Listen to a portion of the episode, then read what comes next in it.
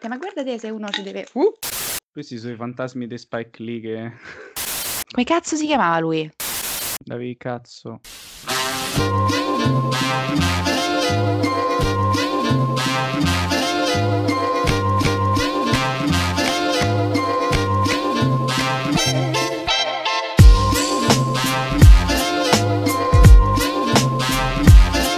Tutti ragazzi e ben ritrovati in una nuova, nuovissima puntata di In the Mood for Talk. Io sono Lavinia. Io sono Luca. E oggi parleremo di un argomento un po' diverso dal solito perché è la prima volta che qui a In the Mood for Talk si parla di una serie tv. Luca, illustraci, introducici, narraci. Di che No, cosa parliamo? Ehm, allora, stasera parliamo della serie del 2020 firmata da Luca Guadagnino. Eh, na- naturalmente sappiamo tutti che è eh, Twin Peaks stagione... No, We Are We Are, un originale Sky in ehm, collaborazione con HBO o, in H- o HBO in collaborazione con Sky. Comunque, comunque una grande produzione che l'autore italiano ha portato a termine dopo un gran lavoro ehm, nel corso degli anni. Vabbè, poi sappiamo che comunque Guadagnino, ne parleremo un po' adesso, è impegnato su mille fronti, il film su Bob Dylan, Scarface, il sequel di Chiamami col tuo nome che eh, non vogliamo vedere, quello è una cosa, diciamo, un'opinione condivisa. Però ecco, intanto è uscita We Are We Are, una serie che diciamo adesso ci è piaciuta tantissimo sia a me, la- sia a me che a Lavinia. E niente, mh, è la storia della famiglia Wilson, della mamma Sara che arriva con la moglie Maggie e il figlio Fraser alla base militare americana residente a Chioggia in Veneto, quindi in Italia, un'alt- un'altra volta. E qui cito un po' la recensione di Lavinia eh, che inizia con non più Somewhere in, Nor- in Northern Italy, come chiami col tuo nome, che tornerà spesso all'interno della serie, come Suspiria e A Bigger Splash in innumerevoli citazioni, ma a Chioggia. Eh, affrontiamo l'estate, l'autunno e parte dell'inverno del 2016, un anno del 2017 l'inverno, un anno molto particolare perché eh, in parallelo alla vita di, diciamo, alle vicende che, riguarda- che riguardano la base militare a Chioggia, è anche l'anno delle penultime elezioni statunitensi. Ho già parlato tanto perché poi comunque ci, ci sarà eh, da parlare di più nella parte spoiler, ma anche di Guadagnino, quindi ripasso la parola a Lavinia appunto per farci, diciamo, parlarci un po' anche di Luca Guadagnino, un po' della nostra visione su questo autore molto importante. Ebbene sì, non si può non tener conto che We Are Who We Are è una serie di Guadagnino perché va ad inserirsi all'interno di quel filone che potremmo definire per, eh, come dire, un po' sbrigativamente serie d'autore, insomma, delle quali fanno parte le serie di Sorrentino, ad esempio. Quindi eh, Guadagnino, Refn. Anche Refn, assolutamente, era per citare sempre un altro autore italiano caro all'estero, proprio come Guadagnino, appunto. Guadagnino è uno degli autori, degli autori italiani che più recentemente si è affermato internazionalmente, possiamo dire. Interessante a questo proposito il fatto che dagli americani, ad esempio Call Me By Your Name, non è stato percepito per niente come un film italiano, ma come in generale i film di Guadagnino non vengano recepiti tale, come tali appunto, è doveroso secondo noi parlare un po' di questo autore prima di addentrarci all'interno dell'argomento cardine di questa puntata, ovvero We Are Who We Are. Di che cosa andremo a parlare? Sicuramente dei suoi film più recenti, già citati da Luca, quindi Call Me By Your Name, quindi Suspiria, ma anche a Bigger Splash, perché soprattutto hanno un ruolo fondamentale all'interno dell'economia della serie. Perché non facciamo così? Perché non, non dici quali sono stati i punti di contatto tra la serie e la filmografia di Guadagnino? Mm, A primo, diciamo, a primo impatto è naturalmente l'ambientare un'altra volta in Italia che, che ci riporta subito a, a Bigger Splash che era ambi- ambientato mm, nell'isola di Pantelleria o anche appunto la crema di Chiamami col tuo nome perché comunque ehm, non è tanto l'ambientare il, ehm, ma anche Suspiria a questo punto non è tanto eh, il riprendere l'Italia o la Germania, proprio come viene ripresa, perché comunque l'occhio non è da cartolina, però comunque è come se mh, non fosse più italiano in quei momenti Guadagnino, ma guardi l'Italia con occhio oggettivo.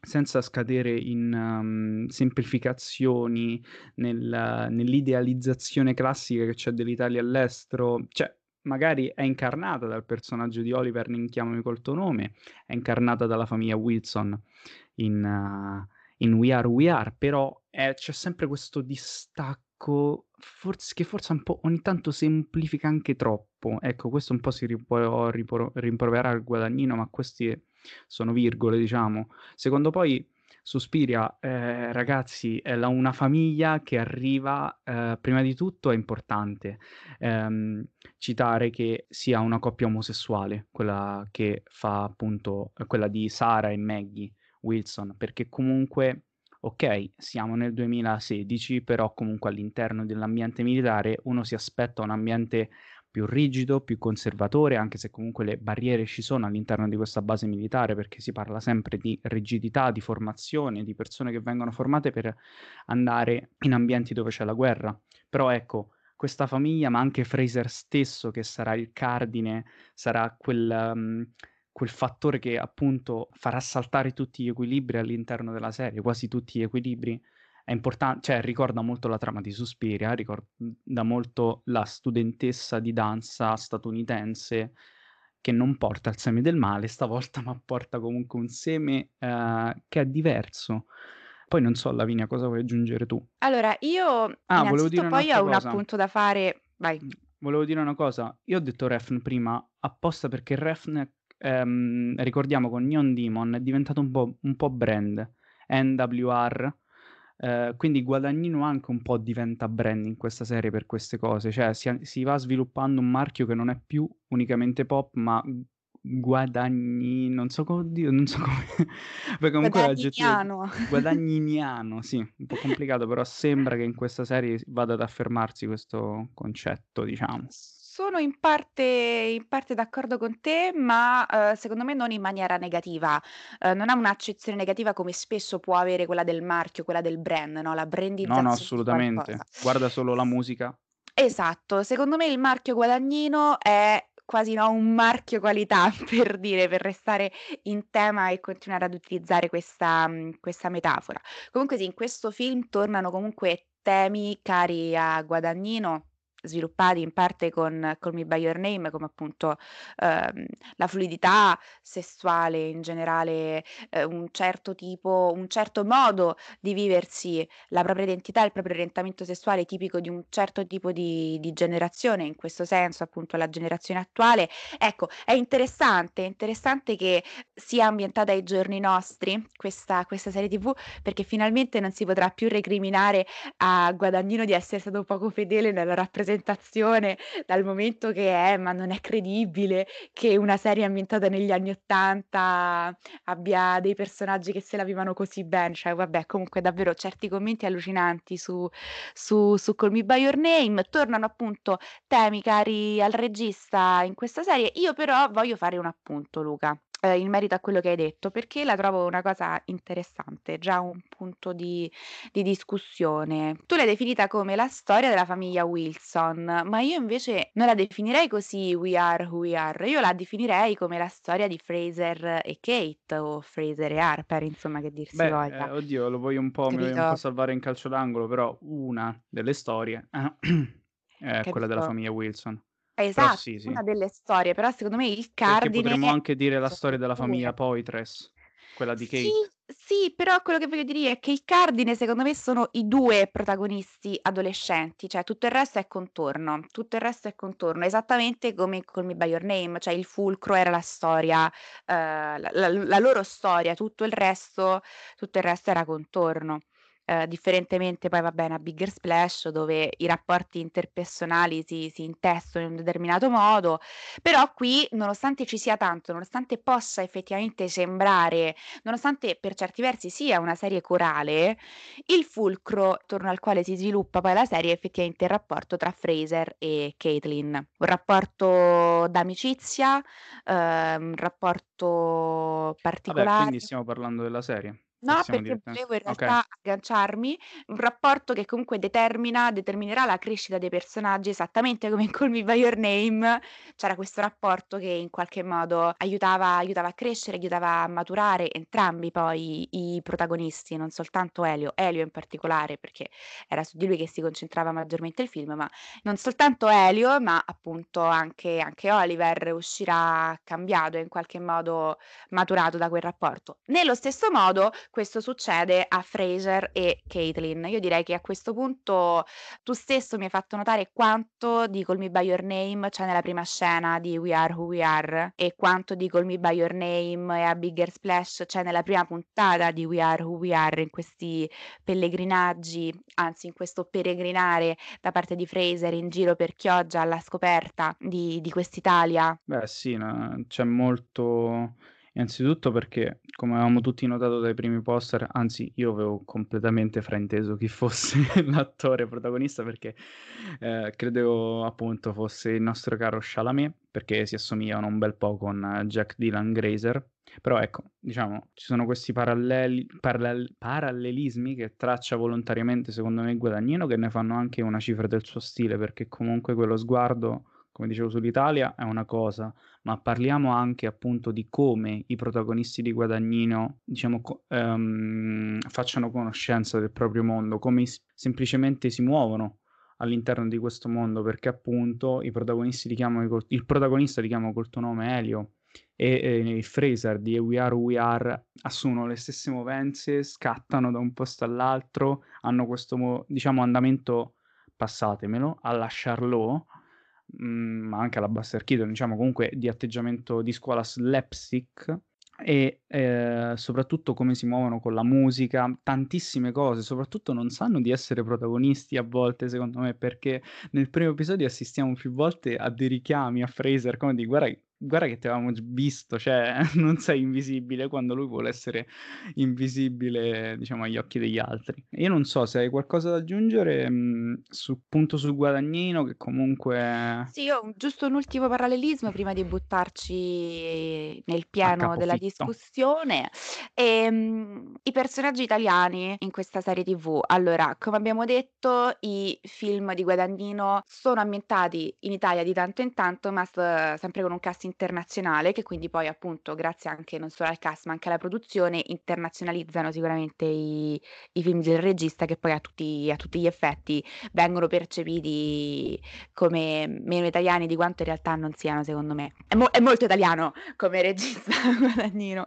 Comunque, uhm, quindi solitamente son sempre di più e anche in questo caso non è che sia da meno, però solitamente son sempre di più gli attori appunto gli attori americani di base, anglofoni. L'utilizzo che fa degli attori italiani è sempre possiamo dire anche cioè i personaggi italiani all'interno dei film di Guadagnino hanno dei ruoli, mhmm, non è che siano sempre dei personaggi così positivi, o son comparse marginali, spesso tra l'altro Sì, persone allora in Chiamami col tuo "a nome se ricordiamo servizio" tra comunque virgolette, eh, comunque i domestici. gli attori italiani erano i domestici quel di quella casa.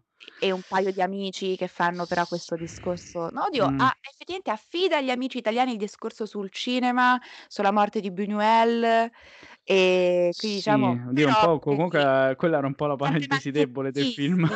Eh sì, Esatto, sì, sì, un sempre po' macchiettistico, no, ehm, sì, qui però hanno più importanza secondo me. Esatto, volevo arrivare proprio qui.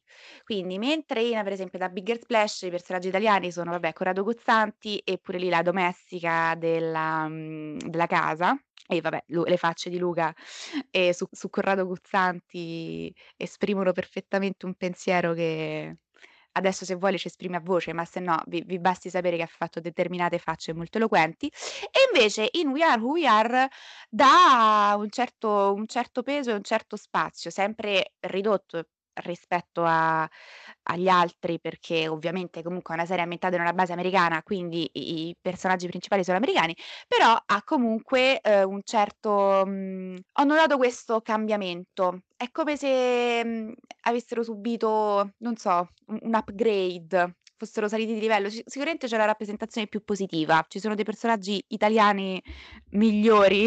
Che ne so, Valentina, c'è il perso anche se non è stato parecchio approfondito né quello di Valentina né quello di Sole, però vabbè Però comunque Però Eh, no, cioè secondo me un giusto minutaggio, anche c'è lo stesso Enrico che ad un certo Enrico, punto prende in mano il a lui. gruppo e qui Stavo ragazzi scusate ma vado in zona spoiler.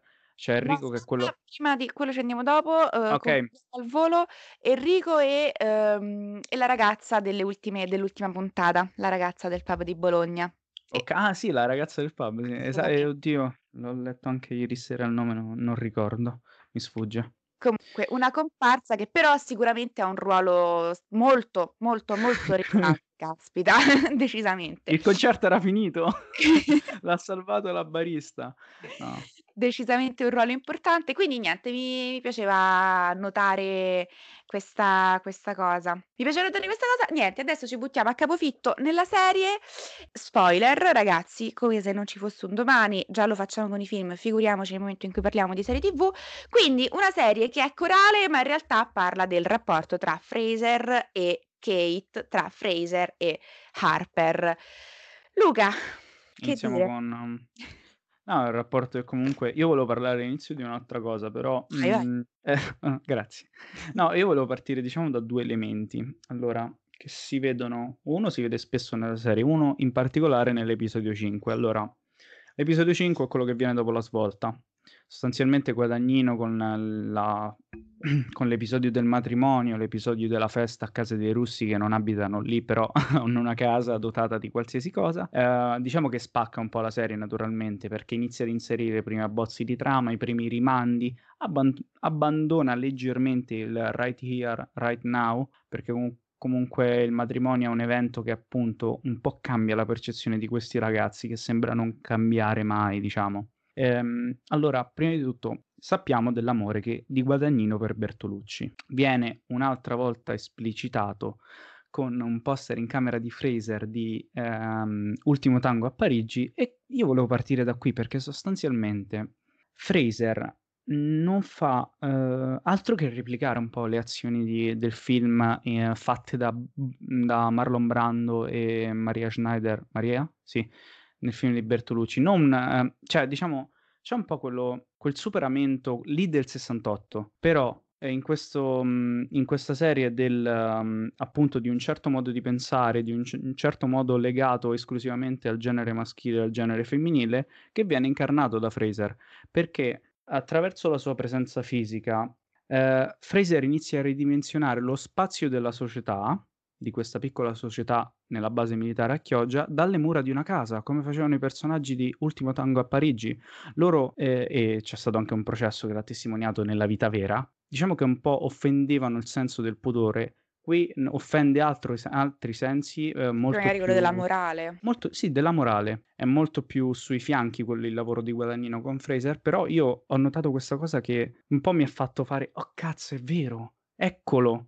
Eccolo Bertolucci in Guadagnino, più che nella Passione ti chiamano col tuo nome." Ecco appunto il la giustificazione di quel poster, perché Fraser è sempre preciso con le le i suoi riferimenti culturali. E poi l'altro elemento, l'episodio 5, Fraser indossa una maglietta con scritto "Futuristic Teenagers". Noi cosa vediamo nella serie sostanzialmente? All'inizio e alla fine vediamo questi titoli di testa che vengono sempre spostati, specchiati. Viene fatto qualsiasi cosa con questa parola, viene fatto qualsiasi cosa con tutte le parole, con tutti gli elementi di questo mondo e sostanzialmente non può non ricordare un modo di pensare futuristico, un modo di distruzione, perché questi ragazzi, a partire da Fraser sempre, ehm, soprattutto in Fraser, c'è una voglia di scardinare, di rivoluzionare, perché serve che le persone vivano e non si inquadrino in una diciamo, in una serie di di concetti che, ehm, non le facciano più vivere e che le facciano solamente sbottare. E qui mi viene in mente, che ne so, Richard durante la commemorazione di Craig, anche se sbrocca diciamo a buona ragione. E Fraser Sì. sostanzialmente richiama alla alla vita, richiama a ritrovare se stessi attraverso quest'atto di distruzione che parte dalle mura di una casa, dalle mura di una base militare, ehm, dove regna ehm, regnano questi principi conservatori e appunto da una distruzione alla fine anche un po' del linguaggio, un po' di di ricostruzione che però necessita prima di questo di questa esplosione. Non so cosa ne pensi Lavinia. Allora, ho trovato interessante l'accostare il paragonare Fraser a Marlon Brando, appunto quasi come se fosse un giovane Brando in Ultimo tango a Parigi. L'ho trovato effettivamente un ottimo spunto di riflessione. Non ci avevo pensato, non avevo neanche fatto caso al poster in realtà, però nel momento in cui l'hai detto è come se avessi avuto un'epifani, sostanzialmente un'epifania. E invece Io ce l'ho avuta concordo di filo con la maglia. assolutamente Uhm, ho sì. visto la maglia e il poster nella nello stesso viso e ho fatto: "Ecco, Sì, sì, secondo sì, sì, me". sì, sì, sì. No, no, è sicuramente sicuramente molto molto interessante, anche perché comunque Fraser al pari di al pari del Brando di Ultimo tango a Parigi è un personaggio particolarmente controverso, ma vorrei arrivarci vorrei arrivarci dopo.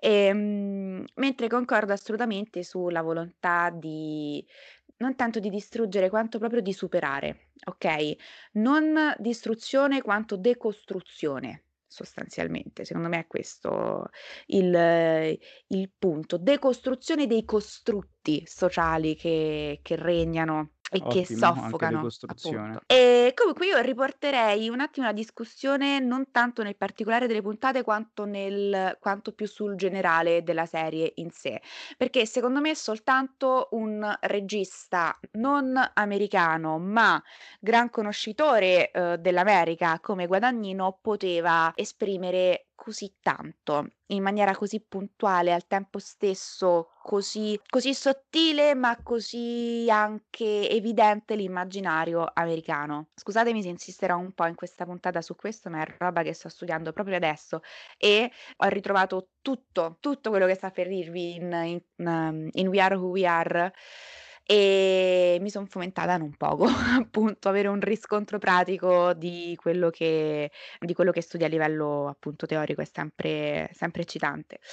L'immaginario americano sostanzialmente perché è così presente in mhmm, in We Are Who We Are? Perché abbiamo 2 forze opposte e propellenti che sono le esattamente stessi gli stessi 2 principi sui quali sostanzialmente si fonda l'immaginario americano. Quindi da una parte l'apertura della frontiera, dall'altra la chiusura del puritanesimo e abbiamo esattamente questo in We Are Who We Are. Da una parte i giovani, quindi da una parte al tempo stesso però l'America, dall'altra gli adulti e dall'altra Chioggia, il piccolo paesino all'interno del quale è racchiusa la base americana. Eppure però ovviamente non tutti gli adulti e non tutti i teenager sono quello che ci si aspetterebbe fossero. Ecco, abbiamo ad esempio appunto la famiglia Wilson, che è sostanzialmente una tra virgolette "famiglia arcobaleno" come viene definita, che rompe in qualche modo quello che è il conservatorismo degli adulti, ma abbiamo anche Jonathan, questa figura particolare, uhm, a metà tra una figura quasi, mhmm, limbica, come potere come come poter esprimere il concetto. E invece dall'altra appunto abbiamo Fraser e Kate, ma i loro amici. I loro amici sono quanto di più lontano da loro possa possa esistere. Quindi, secondo me, la cosa più interessante di We Are Who We Are è proprio questa, la l'analisi puntuale della società americana, in piccolo perché ovviamente abbiamo questa base che è è il riproponimento dell'America in piccola scala e come abbiamo l'analisi, uhm, dell'America abbiamo l'analisi del suo immaginario col puritanesimo e con la frontiera, con l'apertura e con la volontà di di esplorare, di di uscire, ma anche con la chiusura. Perché è interessante tutto questo? Perché l'ambientazione ovviamente, come da nessuna parte, ma a maggior ragione qui, non è casuale. Luca prima ha citato, uhm, una mia frase, ovvero: "Non più somewhere in Northern Italy, ma a Chioggia". Però quella frase continuava dicendo che non è più somewhere in Northern in Northern Italy, ma in qualche modo quel qualcosa di indefinito, quel somewhere resta, perché la base militare è in qualche modo anzi, non in qualche modo, la base militare è un non luogo, perché è è l'America, come abbiamo già detto, ma a Chioggia e i personaggi soffrono questa lontananza dalla madrepatria e fanno di tutto tutto per riproporla tale e quale, uhm, nella base americana. Usano soldi americani, c'è una puntata in cui Jennifer, uhm, guarda il bollettino, uhm, del tempo di Chicago, se non sbaglio, però appunto sono sono in Italia, uhm, hanno in qualche modo anche amici italiani, tentano di integrarsi più o meno con le tradizioni locali per farsi vedere diciamo di buon occhio. Mi viene in mente la mhmm, la la fiera di paese, quindi pure qui c'è questa volontà di integrarsi, ma di restare nel proprio, di essere americani e quindi lì hai proprio lo stereotipo dell'americano che diventa tale perché è lontano da casa, perché deve imporre le proprie origini, le proprie radici per non dimenticarsi chi è sostanzialmente, perché poi comunque viene ripetuto più spesso all'interno della serie, son persone che fanno sostanzialmente una vita particolare dal momento che, ehm, nelle basi militari cioè la vita nelle basi militari funziona che stai tipo 3 anni da una parte, poi ti mandano 3 anni da un'altra parte, poi 3 anni da un'altra parte ancora, quindi tu sei effettivamente un un un pellegrino, no, che vai sempre verso, ehm, una nuova terra terra promessa sostanzialmente. Quindi, ehm, mi mi interessava sottolineare queste 2 forze perché sono presenti davvero secondo me in ogni in ogni puntata. Sono incarnate soprattutto a livello di teenager, non tanto da Frasier, che appunto lui sembra davvero essere oltre tutte queste logiche, quanto da Kate. Kate si vive molto secondo me questo conflitto tra apertura e chiusura, Beh, tra anche comunque anche il fratello includerei in questo discorso. Sì, però il Danny è un fratello lo vedo altro più più spinto verso la chiusura, assolutamente. No, dicevo, mhmm, cioè anche Danny secondo me comunque vive quel conflitto come perché è un po' aggrappato al suo amico Craig, un po' è perso, ma anche il padre, cioè comunque tutta la famiglia Poitras un po' incarna un cioè una famiglia molto strana perché tutti sembrano in cioè tutti sembrano essere molto soli. Par Tutti certo sono alla ricerca di se di se Di stesso. se stessi Tutti sì, sono ma hanno credono comunque si aggrappano a cose a cui magari non credono neanche loro, o per tanto tempo, perché secondo me Richard è quel personaggio, si è aggrappato a cose a cui alla fine forse non crede più di tanto, non lo so. È una domanda anche che ti rivolgo. Però continua quel tuo discorso su Kate comunque. No, no, secondo me uhm, no, no, è interessante che tu abbia tirato fuori loro perché secondo me sono proprio, mhmm, anche loro in qualche modo l'emblema della serie perché in modi diversi sono alla ricerca del vero se stesso. Quindi c'è Kate che appunto proprio, no, è anche la protagonista della serie in qualche modo e la sua ricerca de di sé è al centro del discorso di Guadagnino in We Are Who We Are. Ma abbiamo Danny che è alla ricerca delle sue origini, lui si avvicina alla religione islamica perché suo padre era musulmano, lui cerca il vero sé e alla fine poi sembra arrivarci nella scena appunto in cui lui è in in garage a pregare. C'è Jennifer che è alla ricerca di sé perché è perduta in questo matrimonio sostanzialmente. Lei non non si non si riconosce più perché ha completamente abbandonato le sue origini, non le manca il cibo il il cibo del suo paese, le manca, mhmm, il suo nome non americano, le manca forse suo marito, sicuramente le manca un rapporto inesistente col marito attuale che cerca di colmare con Maggie.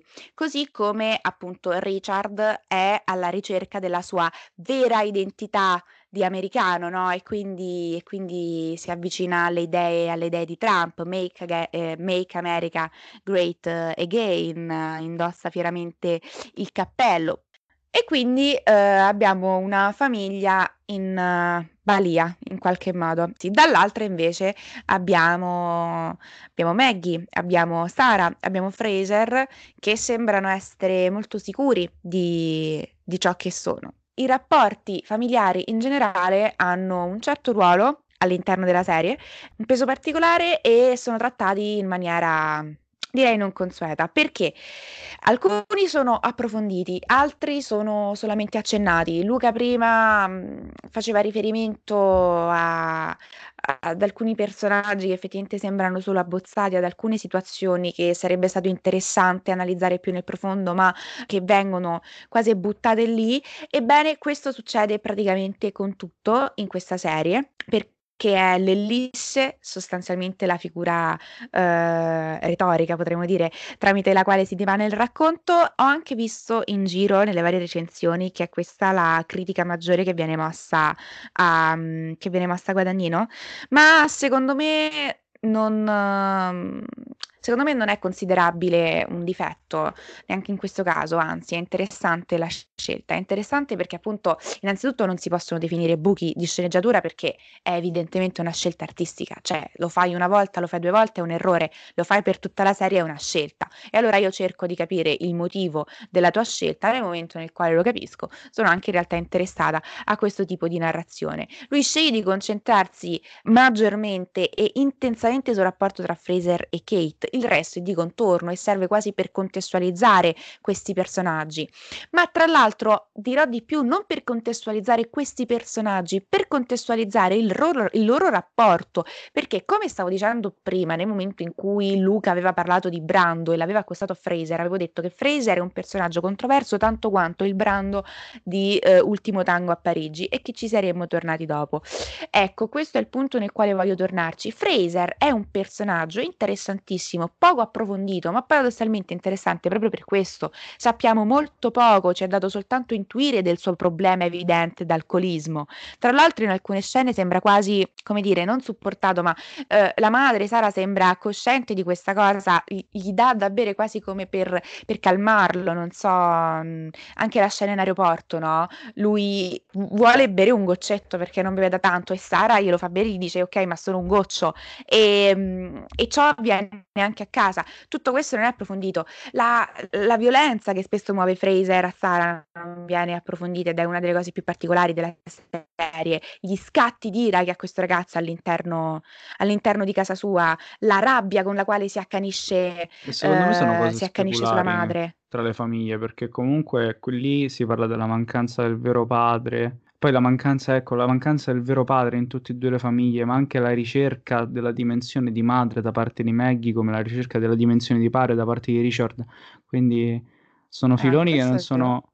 S- sì, sì, eh, sì. perché comunque me- mi viene in mente la scena mh, precedente alla commemorazione, quando uh, Jenny, Jennifer piange di Craig perché comunque era un ospite fisso Uh, nelle loro scene, attacca in uno scatto di ira, in uno scatto di incoscienza Maggie dicendole guarda che tu non sai cosa significa avere un figlio e sì. lì diciamo che quella cosa torna anche con uh, Richard perché uh, hanno due figli illegittimi tutti e due, parliamo solo di Danny nel caso di Richard perché da quello che ho capito se non erro è l'hanno, conce- cioè, l'hanno concepita insieme, credo Kate, almeno questo è stato quello che ho capito io, non l'ho capito bene però, perché allora, comunque lui, è, lui è più attaccato a Kate, e sì, naturale, legittima, e... quindi...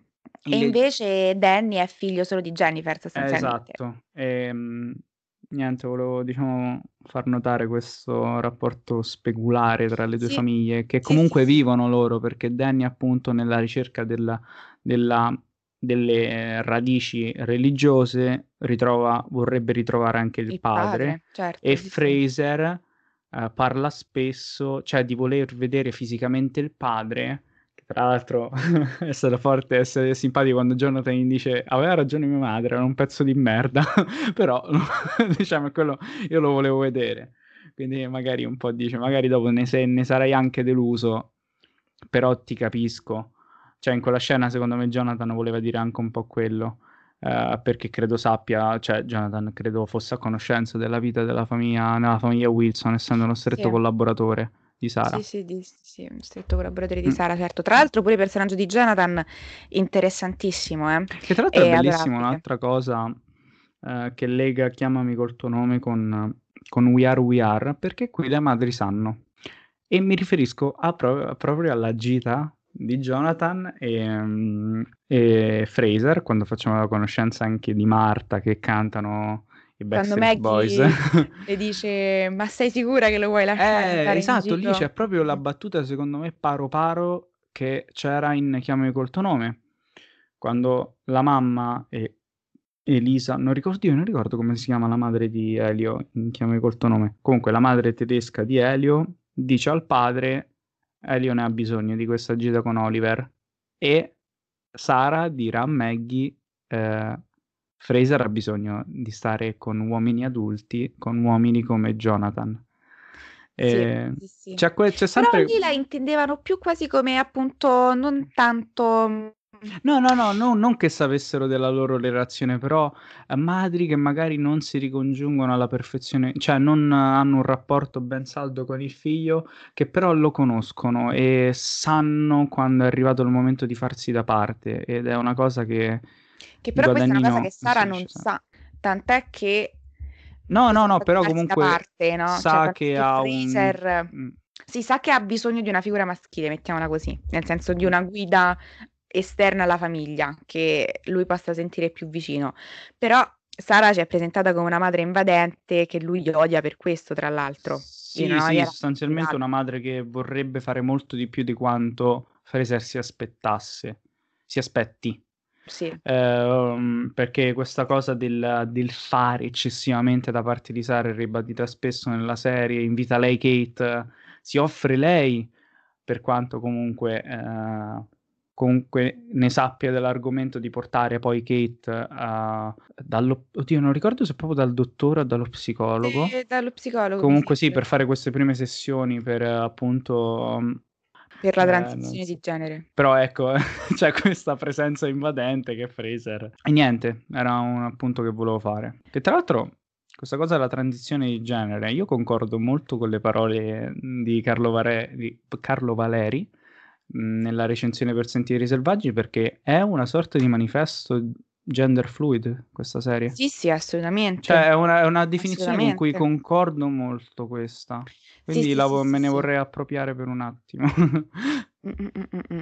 Sì, è, io direi proprio in generale non solo il manifesto, eh, un manifesto gender fluid, ma proprio in- un manifesto non binary, cioè nel senso lei alla fine si accetta come Harper, però riesce a superare un certo tipo di mascolinità, no? Quindi tu Sì, puoi esatto, essere dice, transgender senza una serie dice Lee, di... Lee- Lee Fraser, non ricordo se fosse l'episodio 4, no 5 se non erro, che eh, dice vabbè, che cosa vuol dire essere uomo?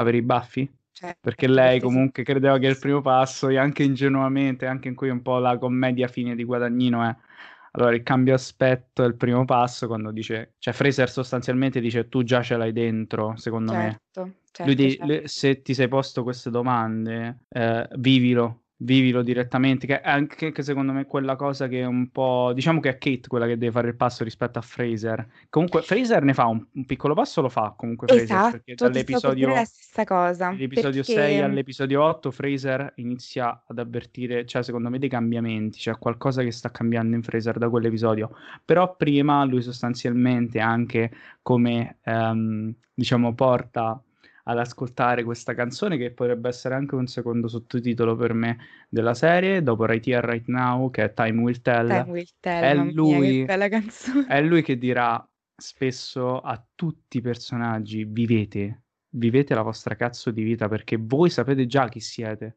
solamente che c'è la barriera. E se, se- almeno questa è la mia visione e finisco subito, se non, cioè dovete comprendere che questa cosa parte da dentro e qui ancora Ultimo Tango a Parigi, le mura della base militare e un mondo da decostruire.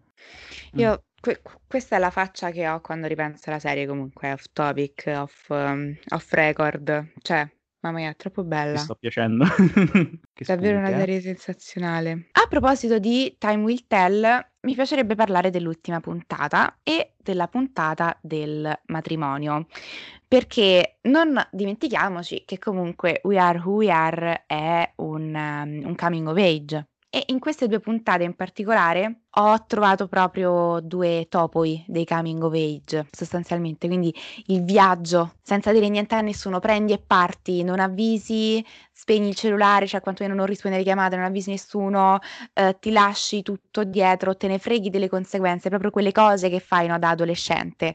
Quindi il viaggio Qua interviene finale. Luca Conservatore, fai violazione di proprietà privata. E poi appunto anche il topos della casa abbandonata, però la casa dei sogni, no? Dentro la quale puoi trovare tutto quello che vuoi, il luogo rifugio. Bellissimo, io è un topos che adoro, cioè è un cliché che, che- perché è il sogno di tutti noi un po', no? Io da piccola, da piccola, da, da adolescente ricordo giravo alla ricerca, c'era questo palazzo abbandonato qui a Centocelle, io speravo di, di poterci entrare poterlo trasformare in qualche modo in quello che è la casa di questi fantomatici russi per, um, per i ragazzi di We Are Who We Are. Quindi ah, già lo sapevi fa... anni fa che avresti visto poi No, We nel senso, okay. però dico, era quello che cercavo e quindi ritrovarlo all'interno delle serie Coming of Age mi fa sempre piacere. E quindi eh, volevo un attimo parlare con te, Luca, di quanto Guadagnino prende i cliché, se ne appropria, li rende propri, appunto, se, se ne appropria, li ripropone in chiave guadagnino guadagniniana, visto che abbiamo co- coniato questo aggettivo. L'ultima puntata in particolare partiamo da lì, altro grande topos, altro grande cliché di un certo tipo di film, l'incontro faccia a faccia col cantante, no? Preferito al concerto, che ti ritrovi nel backstage e questo ti dà, no? Il, il consiglio della vita. È, Vabbè, è un altro no, il consiglio della vita. No, no, Qual è la tua canzone preferita? Qual è la tua canzone preferita, è vero. Però, scusami, e non è in qualche modo un consiglio della vita, time will tell, visto che poi lei dopo avrà quella, quella conversazione con la ragazza, la ragazza le dirà quella, la, le farà rifle- la farà riflettere sulla sua identità e quindi poi lei a fine puntata si, si, si riscopre sostanzialmente e sarà, ed è letteralmente il tempo ad averglielo detto, no? quindi è un po' il consiglio della vita, comunque vai. No, io, a me è piaciuto tantissimo il sorriso che fa uh, The Vines, che interpreta se stesso perché i Blood Orange sono un gruppo realmente esistente, quando dice Time Will Tell. Cioè, un po' perché ne aveva parlato Fraser, che comunque è una canzone che proprio... A parte, lui ascoltava le interviste in un episodio, no, raccontava delle interviste che aveva ascoltato del cantante di questa band, eh, anche se dovrebbe essere one man band, se non erro, cioè, poi quelli, sono, quelli che si vedono sul palco sono turnisti, no? Vabbè, ci siamo capiti. È bello il sorriso che fa Deb Vines quando dice Time Will Tell, fa, che fa, ah. Eh, eh, no, è stato veramente qualcosa, cioè proprio sincero, come se non lo sapesse che, che stessero utilizzando quella canzone. Uh, no, però è stato fantastico, poi comunque diciamo che lì un altro omaggio secondo me cerca di farlo Guadagnino, perché comunque lui, uh, se non erro, discu- c'è la sua tesi all'università era incentrata proprio su Jonathan Demme e cerca un po' quelle inquadrature, quel quadro musicale che, che unisce personaggi, quell'inquadratura senza, quasi senza pubblico, nonostante il Locomotive Club sia un, molto piccolo, quell'inquadratura senza pubblico, con le luci tutte puntate sulla performance di Stop Making Sense, il film, il film concerto più famoso, diciamo, di questo genere sui Talking Heads e no, stato, cioè, eh, sono momenti veramente belli. Dopo è bello come scusate il gioco di parole, è bello come Guadagnino con una situazione, la festa, il concerto, occupi 50 minuti e non te li faccia per nulla sentire eh, e appunto ti faccia vivere il right here, right now ancora una volta, cioè io non lo smetterò mai di dire perché è giusto. Cioè, scu- mh, mm, io trovo un messaggio giusto da dare, veramente mh, mm, una cosa puramente oggettiva che poi riguardi un argomento o un altro, però sostanzialmente uh, far vivere questa esperienza, soprattutto questo periodo, in questo periodo del vivere la vita per quello che è, per quello che siamo, mh, mm, non è così banale, come perché potre- secondo me potrebbe risultare un po' banale per molti, come lo fu per Chiamami col tuo nome, questo tipo di racconto che si appoggia a questo tipo di immaginario, però ancora una volta non è solamente pop, secondo me c'è ben altro. E diciamo che il pop, quello che può sembrare tale, è solamente sempre la superficie nel mondo di Guadagnino, nonostante a me, non, oddio, non che non abbia apprezzato, però mi sarebbe piaciuto un approfondimento sul discorso Trump perché ci sono molti aspetti contraddittori di cui parlare, di quelli che saranno poi i quattro anni, però i quattro anni del, diciamo, della carica di Trump, però sostanzialmente il messaggio di base, quello, voleva, diciamo, quello da cui voleva partire Lavinia e quello su cui torneremo per chiudere, secondo me, l'episodio, appunto, il vivere questo rapporto come quello tra Caitlyn e, mm, e Fraser. Sì, sì, sì, sì, sì, concordo sul fatto che chi accusa Guadagnino di banalità è perché si ferma alla superficie, ma, ma neanche lì secondo me, perché anche la superficie dei film di Guadagnino, de, in generale dei, dei lavori di Guadagnino, secondo me è piacevole. Poi se vuoi cercarci dell'altro, puoi farlo e avrai pane per i tuoi denti, se vuoi goderti un film esteticamente bello,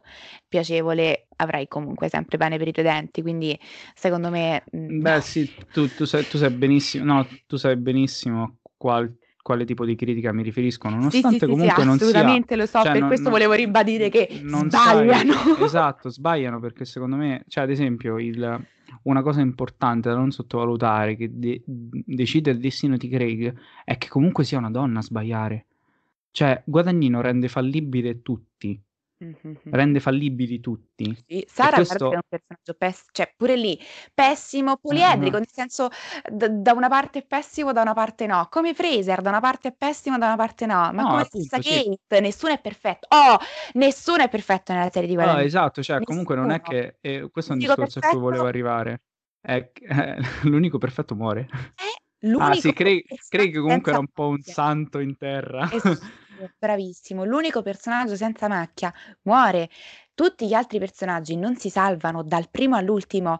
Pensi sia un po' Maggie a salvarsi, ma poi scopri che probabilmente molti dei problemi all'interno di quella famiglia derivano dalla sua infedeltà, perché si scopre che la storia con Jennifer non è un unicum, no? C'è quel dialogo nel letto che lascia intuire quanto lei sia recidiva, insomma. Sì, quanto lei sia recidiva, ma anche comunque quanto Sara non abbia è bellissima quella battuta, secondo me proprio mi piace come è stata scritta, e, che dice vabbè dai, non è che possiamo fare l'amore per la tregua, ogni volta che dobbiamo fare tregua, uh, se non erro, diceva Maggie, comunque sempre Maggie dice io vorrei capire cosa sono per te oltre la tregua, è una battuta fantastica secondo me, eh, però è così, cioè diciamo è tempo per Guadagnino, secondo me, che nell'immaginario statunitense, ma poi diciamo che per osmosi quello mondiale, perché comunque eh, possiamo parlare di geopolitica, però per quanto stiano cambiando i destini, molto di quello che viene,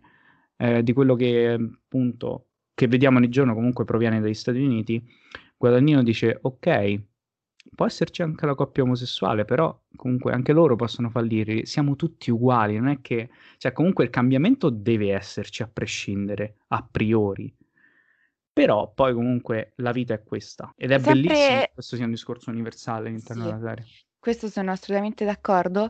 No, mi ha fatto pensare effettivamente quanto ci tenevo a ribadire quanto soltanto un regista europeo potesse fare una serie del genere, perché abbiamo praticamente l'immaginario ri- americano appunto riportato, quindi da una parte il puritanesimo e la frontiera, ma abbiamo dei personaggi che sono molto poco americani. In che senso? Nel senso che...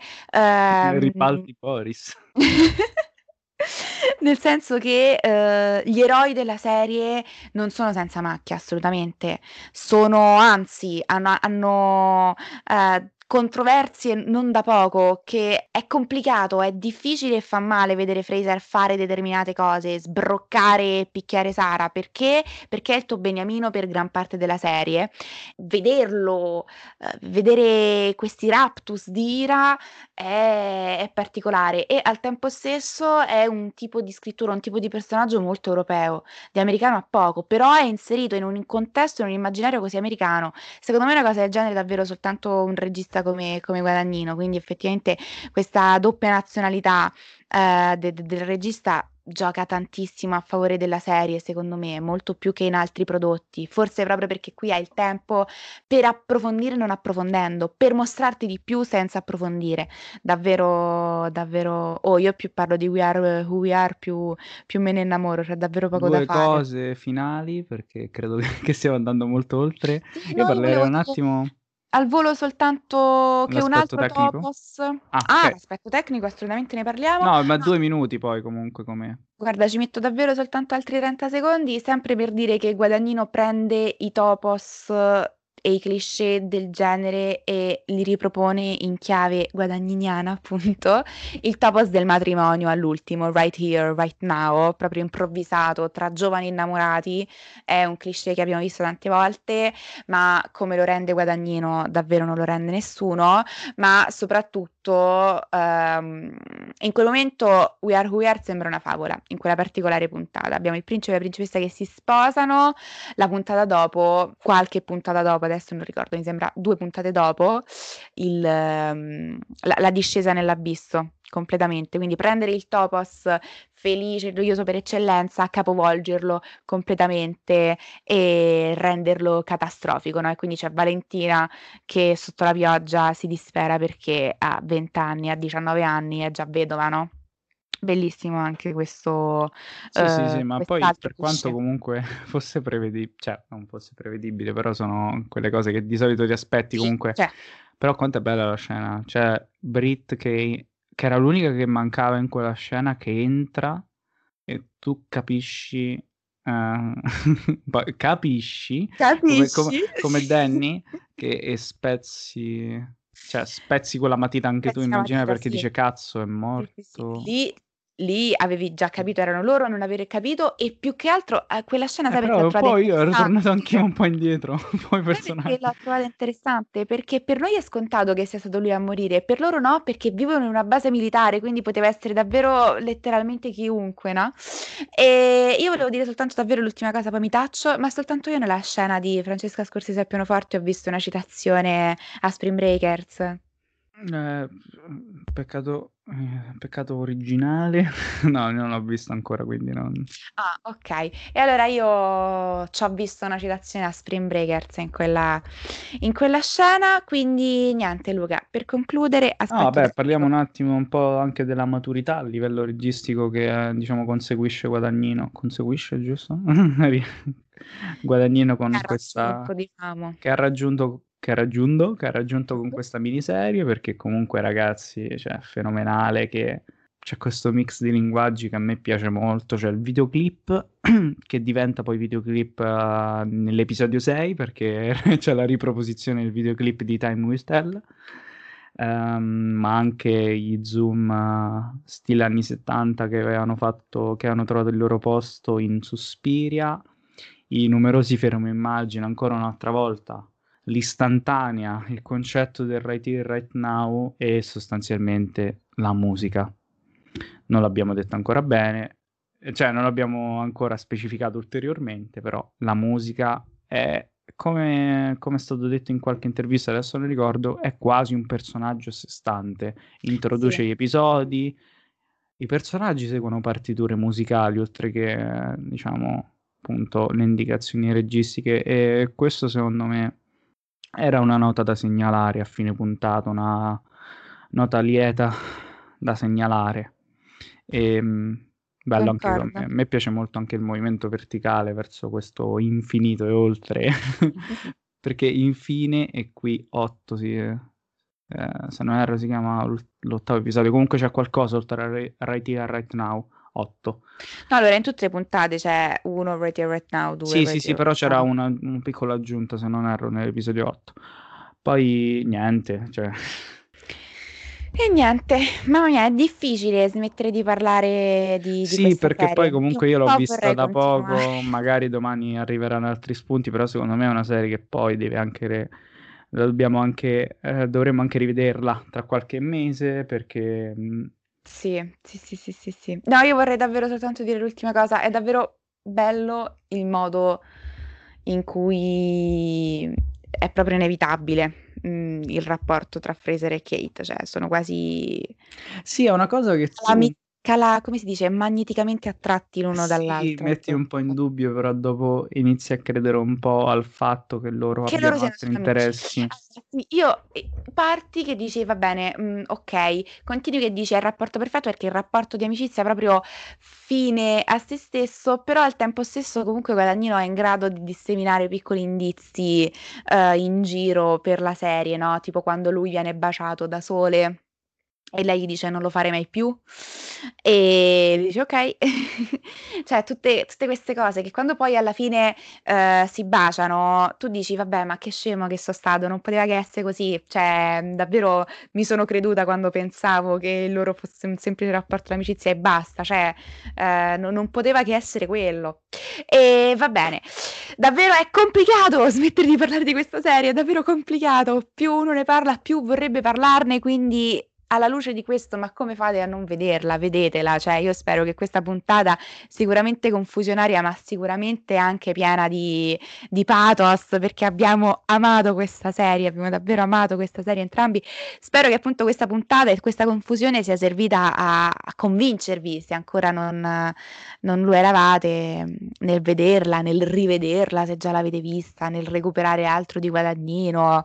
Non non fatevi fermare, Dal frenare pregiudizio. dal pregiudizio, esatto, perché è un ottimo regista. Io attendo con Sì, sì, ansia il assolutamente. Scarface per dire, cioè son davvero Mh. molto curiosa. E il film su Bob Dylan, vabbè di che parliamo. Mh. Detto questo, Luca, se tu vuoi aggiungere qualcosa, io altrimenti saluterei i nostri che carissimi ci che da studenti del cinema uhm, da studenti di cinema, non del cinema, uhm, siamo pronti a tediarvi con il prossimo episodio, ehm, però vabbè, ci non non parliamo spoiler, a buon intenditor poche parole, chi vuol capire capisca. Buona serata a tutti quanti o buona giornata, Buongiorno, sì esatto. Ciao a tutti e ci sentiamo alla prossima. Ciao.